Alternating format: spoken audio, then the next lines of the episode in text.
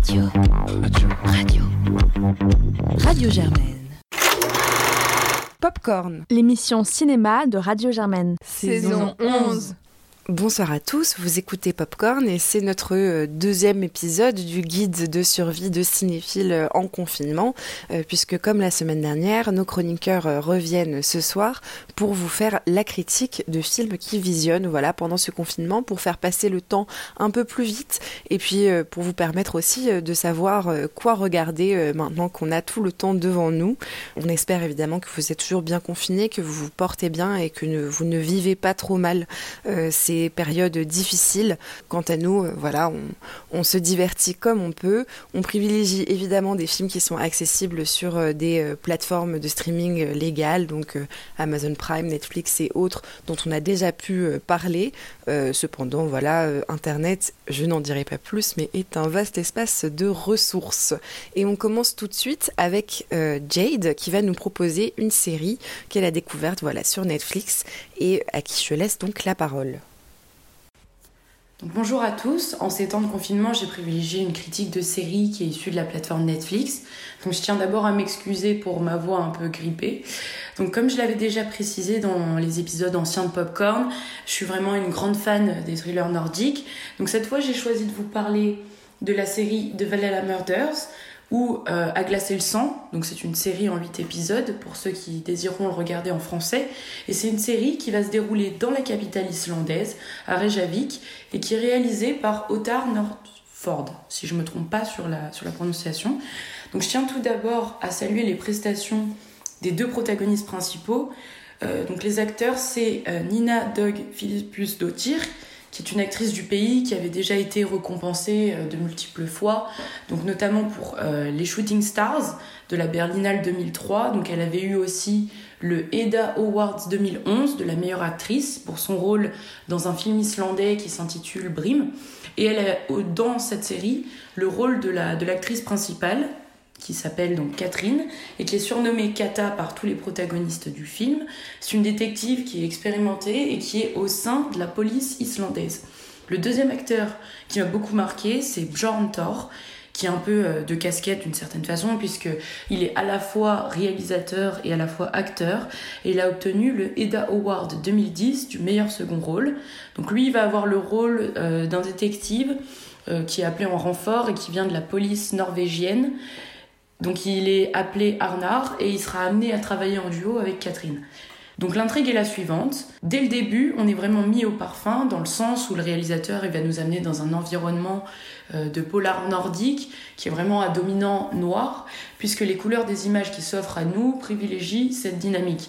Un homme va être retrouvé mort sur, le port et il a des yeux qui, euh, ont été scarifiés au couteau.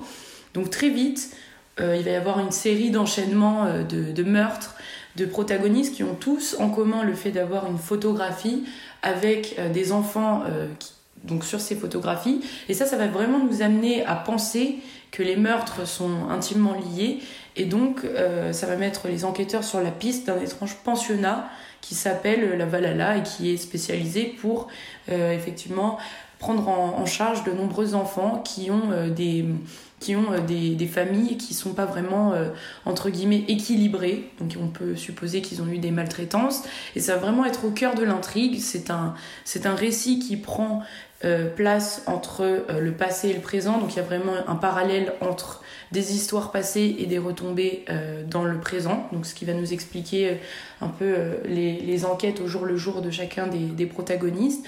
Donc Kata et Arnar sont tous les deux des personnages qui sont convaincus déterminés et qui sont entièrement dévoués à leur vie professionnelle. On va le voir euh, un peu au détriment de leur vie personnelle. Et comme je l'avais déjà dit à nos auditeurs, j'ai vraiment un, faible pour les personnages qui sont torturés, ce qui va être le cas pour Arnar, qui va être impliqué personnellement dans l'affaire, donc vous le verrez du fait de son passé. Et il est aisé de voir qu'il a vraiment des difficultés à contrôler ses émotions et ça peut parfois l'amener à être violent lorsqu'il est dépassé par les événements Enfin, pour finir, je tiens vraiment à faire une mention spéciale euh, parce que je suis vraiment sensible à la beauté des images. Je pense que c'est vraiment un plus quand on est en train de regarder une série ou un film. Euh, donc il y a vraiment une finalité qui est poétique, qui est incroyable et qui, parvient à lier le thriller nordique et les paysages d'Islande qui sont mis en valeur. Donc je pense que c'est pas c'est aussi intimement lié au fait que le réalisateur il soit à la fois immergé dans un microcosme cinématographique un microcosme littéraire du fait qu'il écrit des, des, fictions policières. Et cela va nous amener à faire partie intégrante d'un macrocosme poétique qui nous livre à la fois les paysages islandais en tant que grandes étendues magiques aux couleurs blanches bleutées, en opposition euh, à la noirceur et au sang qui est, euh, qui est donc euh, transmis par les meurtres de cette série. Donc voilà, je vous recommande vraiment cette série qui m'a tenu en haleine du premier au dernier épisode. Je vous le garantis et je vous remercie de m'avoir écouté. Merci beaucoup. Eh bien, merci beaucoup Jade pour ce coup de cœur donc sur cette série. Et puis bon, c'est vrai, je le disais déjà la semaine dernière, mais le confinement, c'est l'occasion ou jamais de dévorer une série en entier du début à la fin, puisqu'on en a le temps. Et, euh, et bravo Jade aussi pour avoir réussi l'exploit de prononcer tous ces noms nordiques qui sont un peu difficiles généralement à prononcer. En tout cas, voilà, n'hésitez pas à nous dire ou à partager avec nous sur les réseaux sociaux si vous avez vu la série, ce que vous en avez pensé. Et on passe donc à un autre film que Paul va nous présenter désormais et on va savoir ce qu'il en a pensé. Comme vous le savez, nous sommes en ce moment confinés et de ce fait, Popcorn ne peut pas se rejoindre, donc chacun a ses propres chroniques. De ce fait, pour m'amuser, j'ai décidé d'organiser avec différents membres de ma famille un ciné-club, quelque chose qu'on ne fait plus de nos jours, puisque partager finalement son cinéma avec quelqu'un d'autre, surtout s'il a du popcorn ou fait du bruit, c'est aussi agréable que de s'enfoncer dans les tympans des objets à la fois, pourrait-on dire, de nature perçante, mais en plus assez désagréable. De ce fait, je trouve que c'est une expérience assez intéressante. Et des films que j'ai pu voir, et celui dont je vais vous parler aujourd'hui, parce que j'ai du temps et parce que j'aime bien parler, c'est Mort à Venise, qui je pense est étrangement cohérent, consistant même avec euh, les événements actuels, qui pourrait-on dire marquent notre société. Donc Mort à Venise, vous le savez peut-être, c'est un film de Lucchino Visconti, sorti en 1971 et adapté d'une nouvelle de Thomas Mann, écrivain relativement célèbre. Donc que raconte la Mort à Venise avant que je vous dise pourquoi ça m'intéresse et pourquoi je trouve que c'est un film intéressant à regarder Donc Mort à Venise raconte l'histoire d'un compositeur dont on ignore le nom, qui va donc se rendre. Qu'est-ce que je raconte? On n'en ignore pas du tout le nom, il s'appelle Gustave von Aschenbach. Donc, qui va se rendre dans un hôtel balnéaire, donc dans la ville de Venise, alors qu'il se trouve malade et même mourant, pourrait-on dire, et qui donc va découvrir un jeune homme, Tadzio, d'une beauté absolument incroyable. Et finalement, c'est sa fascination pour cet enfant qui va animer la plupart des mouvements du film. Donc pourquoi c'est intéressant? C'est intéressant tout d'abord parce que en cette période, comme on dit, de confinement, enfermé dans nos 20 mètres carrés qui résument aujourd'hui notre horizon, au-delà de tout Netflix, films piratés ou autres euh, services de streaming légal, finalement c'est une image, d'abord une image euh, d'épinal pourrait-on dire, une image de beauté tragique et en même temps de confrontation à une vie absolument implacable, celle de ce jeune enfant, et c'est ça qui va nous animer tout au long du visionnage, comme cela nous anime notre ami Dirk Bogard, qui interprète le rôle principal. Et finalement, ça permet de rêver un peu. On est à la plage la plupart du temps, on voit le soleil, on vit un petit peu, et ça c'est assez intéressant. Mais surtout, évidemment, euh, c'est un film qui nous permet de réfléchir sur l'importance de l'art et sur le fait finalement que la vie est en train de nous passer devant et ce n'est qu'en agissant et en se détruisant la santé qu'on crée finalement quelque chose de correct. Et à cette période où évidemment notre santé est en danger à tout moment face à ce virus terrible qui stigmatise finalement la plupart des pays européens, même si ces putes de Norvégiens ne sont pas pour l'instant aussi affectés. Ironique, puisque l'acteur qui joue Tadzio est lui-même d'origine suédoise, ce qui n'a rien à voir, mais qui en fait un habitant des pays du Nord, et ce qui du coup le rajoute à mon d'intolérance naturelle envers toute personne qui n'est pas dans la même situation que moi. Et justement, rend un côté très ironique finalement à toute cette histoire, puisque encore une fois, c'est cette beauté naturelle et cet acteur est encore en activité. Il joue l'un des sacrifiés dans le récent Midsommar de Harry Esther. Et donc, dérive, je dérive, je dérive. Et là où je veux en venir finalement, c'est ça, c'est que à force de regarder des films, on peut évoquer quelque chose qui nous transperce, qui nous permet de penser à d'autres choses. On trouve des liens, et des liens, c'est justement ce dont on manque dans cette période où on s'enferme et on parle uniquement par smartphone, par euh, télévision interposée, par, par écran, par Zoom pour certains d'entre nous. Et justement, ces liens finalement qui font l'histoire du cinéma, qui font la beauté de certains plans, comme la plupart de Visconti par ailleurs, créateur d'une chaleur visuelle comme on en a rarement vu. Et ceci n'est pas une blague salace, c'est d'une beauté incroyable, ces plans rouges, cette mer merveilleuse et cet enfant qui s'agite devant nous. Justement, tous ces liens du cinéma, ça peut peut-être nous offrir quelque chose de différent. Et c'est finalement que ça que j'avais envie de partager aujourd'hui avec vous. Et j'espère que vous appréciez. Je ne sais pas vraiment si vous écoutez, et j'essaie de continuer.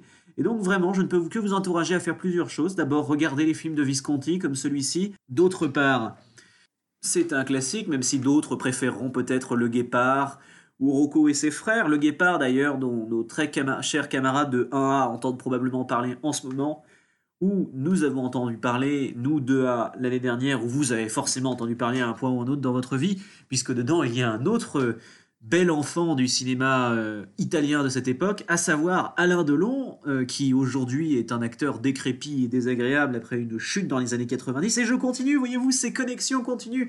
Et c'est intéressant comme ça de se cultiver, de découvrir des choses. Parce que finalement, se réfugier dans la culture, outre le fait que ça nous transforme peu à peu en Madame Bovary, volante et ridicule dont peut-être un Baudelaire ultérieur pourra rire avec joie et bonne humeur, cela nous permet finalement de continuer, continuer à vivre au quotidien, continuer à apprécier les films. Et je pense encore une fois, et je le répète, je pense que je me répète un peu, mais j'espère que ça suffit quand même à vous divertir. Je pense que c'est l'essentiel. Et je pense aussi par ailleurs que le cinéma italien est essentiel et que nous devrions tous en profiter, surtout pendant cette période. Donc allez-y, achetez sur les sites de streaming Lego des films italiens en bonne qualité, allez voir les films de Sergio Leone et allez profiter de ces belles images, ces images finalement de rêve que nous, auxquelles nous aurons peut-être de nouveau accès dans quelques mois, que peut produire Lucchino Visconti. Et encore une fois, je vous conseille La mort à Venise, parce que, à défaut de mourir de la peste, vous pourrez au moins rêver du choléra merci beaucoup Paul euh, voilà pour cette recommandation. Alors euh, à défaut d'être effectivement disponible euh, sur Netflix, je découvre néanmoins que Mort à Venise est possiblement louable sur le site d'Allociné donc en VOD. Il vous en coûtera 3 euh, euros euh, si euh, vous le louez sur la Cinétech ou 8 euros si vous comptez même l'acheter, ce que vous pouvez faire, et si vous n'aimez pas l'illégalité. je précise également, puisque voilà, la critique de Paul vous le laissera peut-être imaginer, que c'est un exercice un peu difficile pour nous de devoir parler seul à un micro d'iPhone pour vous livrer ces critiques, et que parfois, effectivement, nous pouvons divaguer un petit peu. Euh, mais j'espère que vous ne vous ennuyez pas et que au contraire nos voix un peu perdues euh, peuvent occuper vos journées. Et euh, donc on passe à la suite avec Pauline qui va nous faire une sorte de critique double, qui va nous mettre en compétition deux films, deux comédies romantiques, mais je lui laisse la parole pour vous en dire plus. Je suis un film sorti en 2011 qui raconte l'histoire de deux amis. Ils sont proches, ils sont drôles, ils sont célibataires mais ne veulent pas se mettre en couple, faute de temps ou parce qu'ils sont instables émotionnellement. Dans ce film, elle est mignonne, petite, et l'actrice joue dans Black Swan. Lui, il est grand, a des problèmes familiaux, et l'acteur est considéré comme un sex symbole à cette époque. Je suis, je suis. Et ben là, peut-être que vous hésitez entre deux films. Et c'est bien de ces deux films dont je vais vous parler, Sex Friends et Sex entre amis. Alors déjà, hein, l'énorme différence de titre annonce plutôt la couleur. Pourquoi avoir fait ce choix de parler de deux films?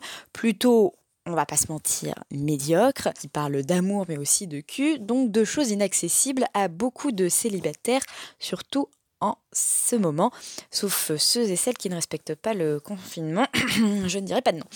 Bref, parce que depuis 2011, je me pose plein de questions autour de ces films. Deux films disponibles sur Netflix, sortis la même année. Sont-ils pareils? Est-ce la même histoire? Les producteurs étaient-ils au courant? Mina Kunis, qui joue dans Sex entre amis, se met à sortir avec Ashton Kutcher, acteur principal de l'autre film Sex Friend.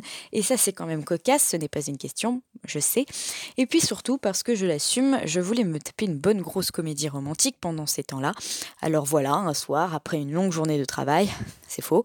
J'ai lancé un premier film qui me faisait de l'œil, Sexe entre amis, puis deux jours plus tard pour comparer Sex Friends. Alors, dans cette bataille, who will win? Qui va gagner? Pour résumer, les deux films parlent d'amis, dans Sex entre amis, euh, Mila Kunis et Justin Timberlake, qui jouent respectivement Jamie et Dylan, se rencontrent tous les deux après s'être fait larguer par leurs partenaires respectifs et deviennent vite inséparables, très potes, mais vous comprenez, l'amour euh, c'est nul, mais le sexe c'est bien. Alors euh, allez, on devient sex friend. Ça va être dur de suivre dans les titres, je suis désolée.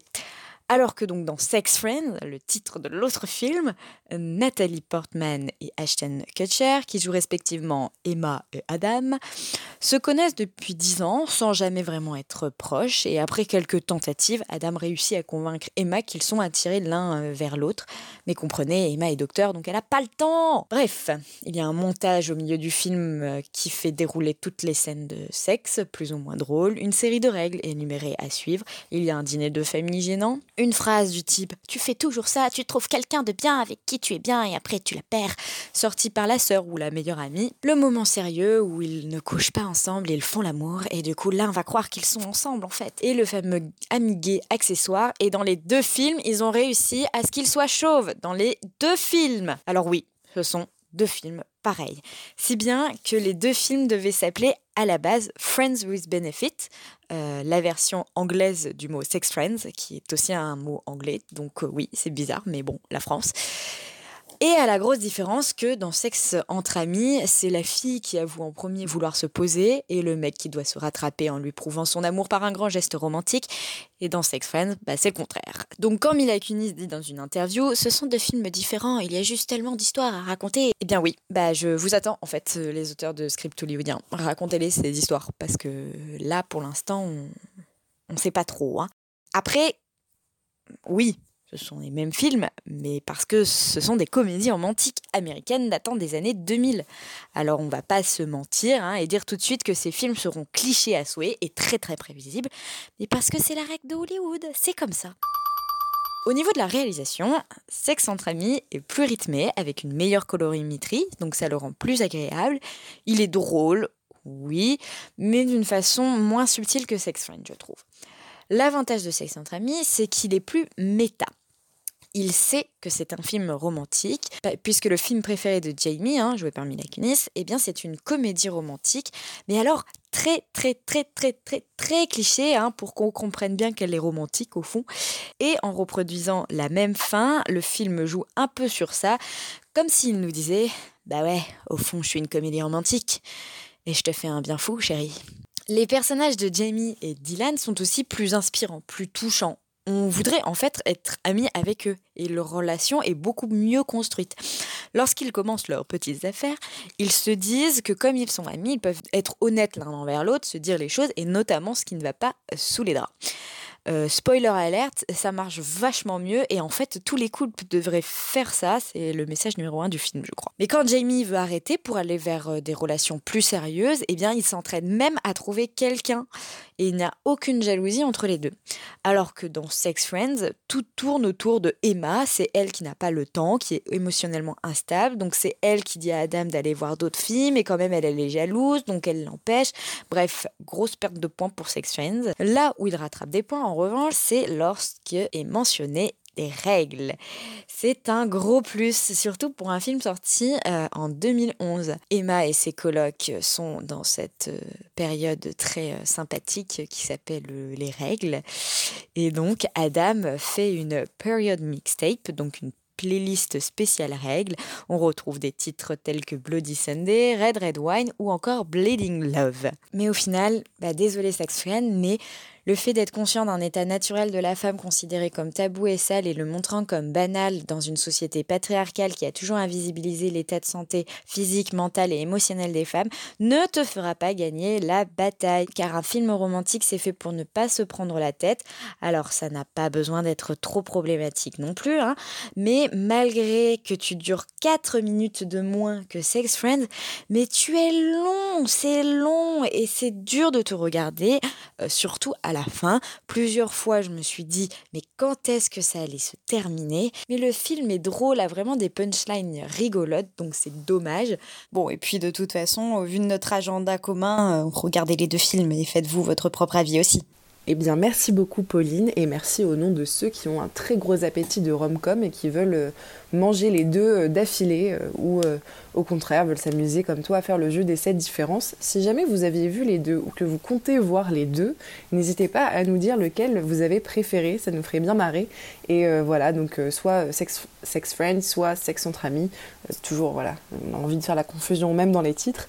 et maintenant, c'est moi qui vais vous faire une petite critique d'un film qu'on a évoqué mais juste évoqué une fois à Popcorn, qui s'appelle Tickled, et auquel il convient de rendre hommage parce que c'est un peu un ovni. Alors, Tickled, c'est un film documentaire euh, produit et distribué sur Netflix, euh, qui a été réalisé en 2016 par David Farrier. David Farrier, et c'est le point de départ de l'histoire, c'est un journaliste néo-zélandais qui travaille pour un média néo-zélandais et il tient une petite rubrique phénomène du web. Donc à partir de vidéos virales dans lesquelles on voit des choses un peu étonnantes ou inédites, euh, il part interroger les protagonistes qui ont été à l'œuvre dans ces euh, vidéos, qui ont soit fait le buzz, soit sont des sortes de petites curiosités du web, si vous voulez.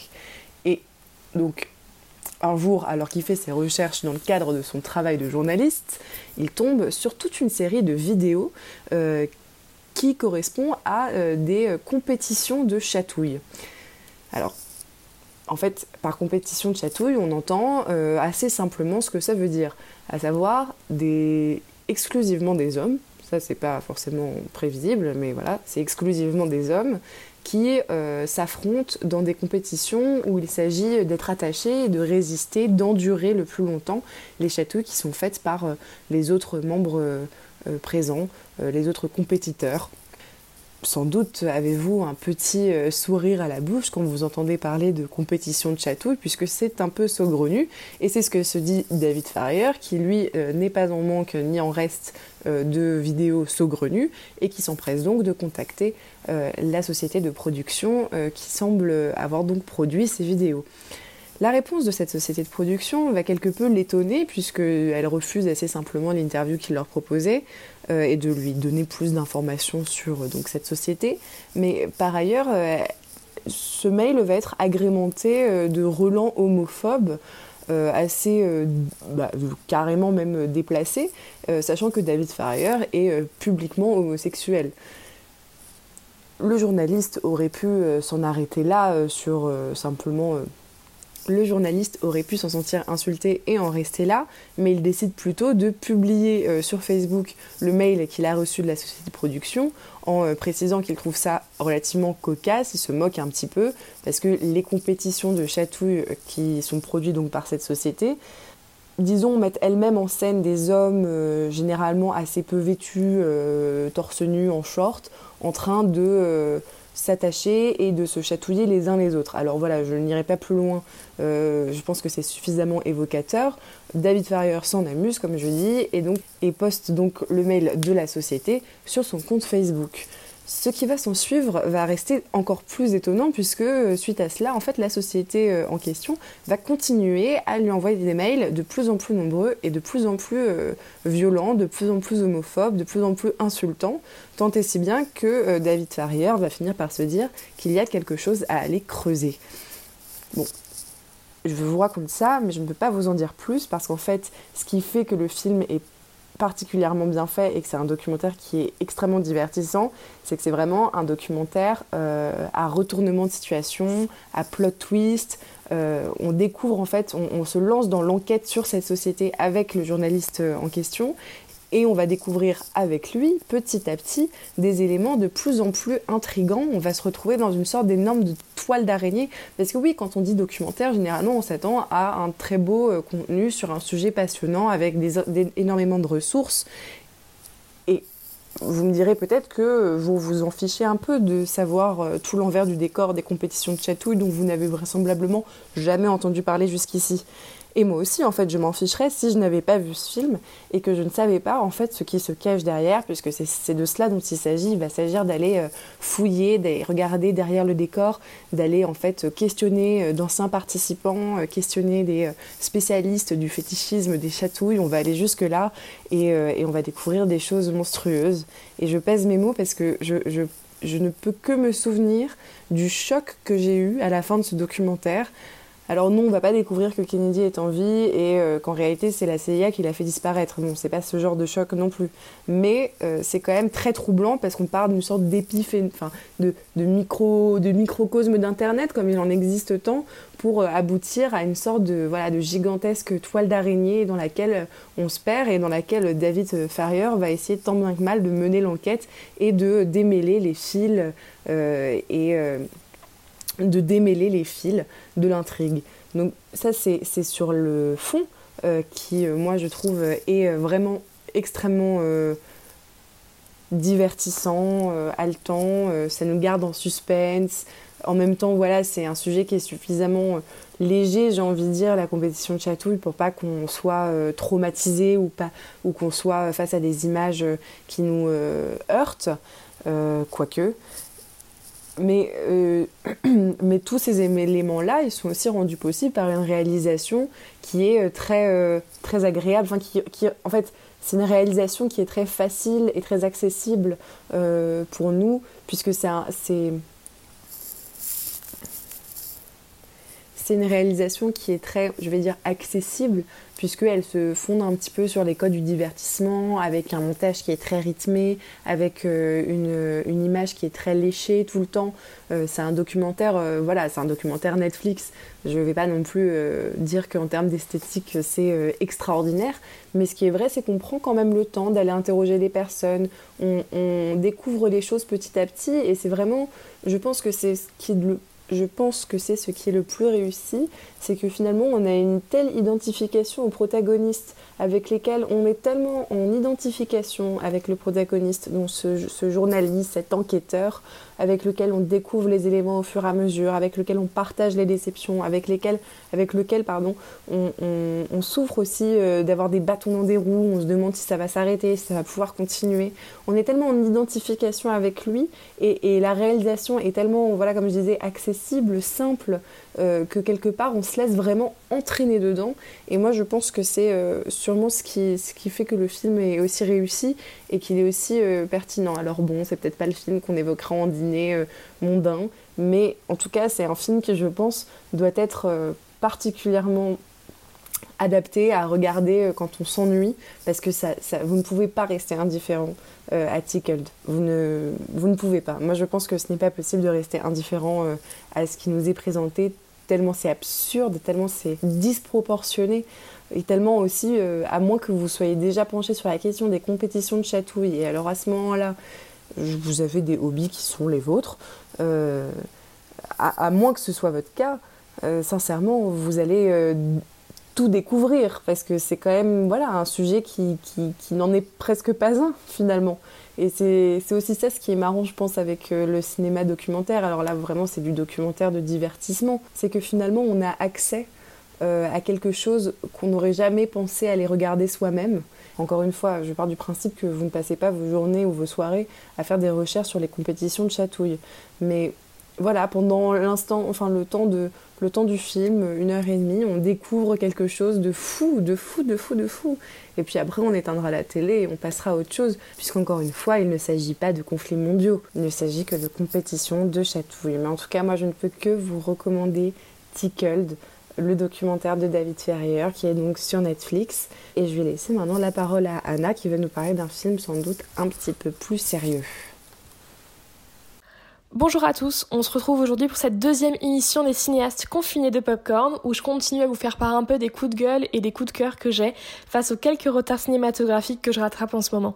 Aujourd'hui donc je voulais vous parler de 120 battements par minute, un film de Robin Campillo qui a reçu le César du meilleur film en 2017 ainsi que le Grand Prix du Festival de Cannes. Ce réalisateur, il avait auparavant travaillé autour du film Entre les murs et également réalisé Les Revenants et il nous décrit ici le combat des militants d'Act Up Paris euh, donc Act Up Paris, des militants qui combattent contre la maladie du sida, avec des jeunes, des parents, des amis, qui sont séropositifs ou non, homosexuels ou non, et qui agissent pour que l'État et les grands laboratoires fassent enfin quelque chose pour aider ces malades à combattre cette maladie. On suit en particulier donc deux hommes, l'un qui est malade, l'autre non. Le malade s'appelle Sean et l'autre s'appelle Nathan. Ils sont tous deux interprétés par Nahuel Pérez Biscayar et Arnaud Valois. Et du côté de la gente féminine, on peut citer l'inoubliable Adèle Haenel que vous connaissez très certainement et qui dans ce film ne cesse bien entendu de nous impressionner. Donc bien entendu, enfin en tout cas comme ce à quoi je m'attendais, ce film est un véritable coup de cœur euh, et je vais vous expliquer pourquoi. Tout d'abord, ce que j'aime dans ce film, c'est qu'il y a un vrai équilibre, un, équilibre qui est très fin, je trouve très bien trouvé par le réalisateur et les acteurs bien entendu, entre militantisme et jeunesse. On n'est jamais dans le drama complet où on s'apitoie devant le sort des, des malades, on n'est jamais dans quelque chose de trop euh, dramatique. Il y a toujours cette volonté de combat, cette volonté de vie, de jeunesse. Euh, on a d'un côté donc des militants qui s'affrontent, qui, affrontent, qui s'affrontent parce qu'ils n'ont pas forcément les mêmes idées, qui affrontent les pouvoirs publics pour que leur situation soit enfin reconnue. Et on a également cette jeunesse parce que oui, les malades sont à cette époque-là encore, ou en tout cas ceux qui, se, qui combattent dans Act Up sont à cette époque-là des jeunes, des jeunes de 20 ans, et on a cet élan de, de, vie, cette volonté de vivre, d'avoir du plaisir, que ce soit par le sexe ou que ce soit par des soirées plus folles les unes que les autres, on a toujours cette volonté de vivre. Et on a aussi également dans ce film un savant équilibre entre la vie et la mort. Malheureusement, on sait que ces malades à cette époque-là euh, ont une espérance de vie qui est assez courte. Et donc on, voit bien entendu euh, la souffrance euh, des malades, ils en parlent et ils en parlent avec parfois un vocabulaire que je trouvais très scientifique, avec des références à des médicaments et on sent en fait toute la complexité du sujet parce que tout simplement les pouvoirs publics ne font pas de travail de vulgarisation derrière, pardon. Et ce que j'ai aimé, c'est que derrière donc cette souffrance, cette mort qui plane un peu tout au long du film, on a quand même euh, une ode à la vie, à cette jeunesse, comme j'en parlais juste avant. Il y a aussi une ode au combat et à la démocratie, puisque l'urgence de la situation, l'urgence du combat d'Act Up Paris ne remet jamais en cause les individus et les positions différentes de chacun. On voit pendant de nombreuses scènes dans ce film, autour, euh, dans une forme d'amphithéâtre, des jeunes qui s'affrontent, qui débattent sur les différentes actions qu'ils peuvent faire pour faire entendre leur voix. Et on a toujours cette, euh, cette indécision entre des positions plutôt sages et les positions les plus revendiquées les plus vindicalistes, que j'ai trouvé assez bien représentées dans le film. Ce que j'ai aimé aussi dans ce film, c'est qu'on utilise très peu de personnages. Donc on se concentre autour, on va dire, d'une dizaine de personnages, des personnages qui sont un peu tous représentatifs des différentes situations des malades, des différentes positions et, idées. Et on s'attache vraiment à ces personnages et ça représente en fait toute la difficulté et les débats qui existent autour de cette maladie. J'aime, j'ai aussi particulièrement aimé, je pense, euh, comme beaucoup de personnes qui l'ont vu, la concentration qui se fait au fur et à mesure du film sur le personnage de Sean. Donc Sean qui est séropositif et dont la situation va se dégrader très rapidement pendant le film. Et cette Sean donc a une relation avec Nathan et j'ai trouvé que cette relation avec Nathan rajoutait du romanesque à cette reconstitution, euh, on va dire historique de, cette, de ce combat d'Act Up. Il raconte et ça rajoute un peu de romanesque et ça permet sans dénaturer les rassemblements et les activités de groupe de montrer toute la souffrance que cause cette maladie et toute la souffrance au fait de cet amour impossible un peu à la Roméo et Juliette, de cet amour entre Nathan et Sean. Enfin, ce que j'ai aimé, c'est bien entendu donc ces images de groupe, l'utilisation aussi des images reconstituées et les actions qui sont reconstituées dans les rues de Paris, qui permettent en fait de montrer toute la souffrance euh, donc euh, et euh, la volonté de combattre en fait ce combat permanent des, des militants d'Act Up. J'ai en tête une image assez frappante de Sean qui est en larmes et qui crie qui crie dans les manifestations en fait avec une pancarte à la main, avec Nathan derrière qui le regarde avec énormément d'amour et énormément de respect. Voilà, donc ce film n'est peut-être pas un film à regarder en période de confinement parce que c'est un film qui est très violent et qui ne remonte pas le moral, mais c'est un film en tout cas à voir dans une vie car euh, pour la prestation des acteurs et pour le message qu'il porte, c'est quelque chose qu'il ne faut pas oublier. Voilà. Bah, merci beaucoup Anna pour cette critique et merci beaucoup euh, parce que tu, euh, tu clôt le tour voilà, des, des chroniques de ce deuxième épisode du guide du cinéphile en confinement. On espère encore une fois que vous vous portez très bien. Restez chez vous, c'est important. On espère comme vous qu'on pourra vite sortir pour profiter à la fois du soleil qu'on voit pointer son nez et à la fois des salles de cinéma qui euh, réouvriront. on pense très fort à vous. Portez-vous bien. À la semaine prochaine. Bonsoir.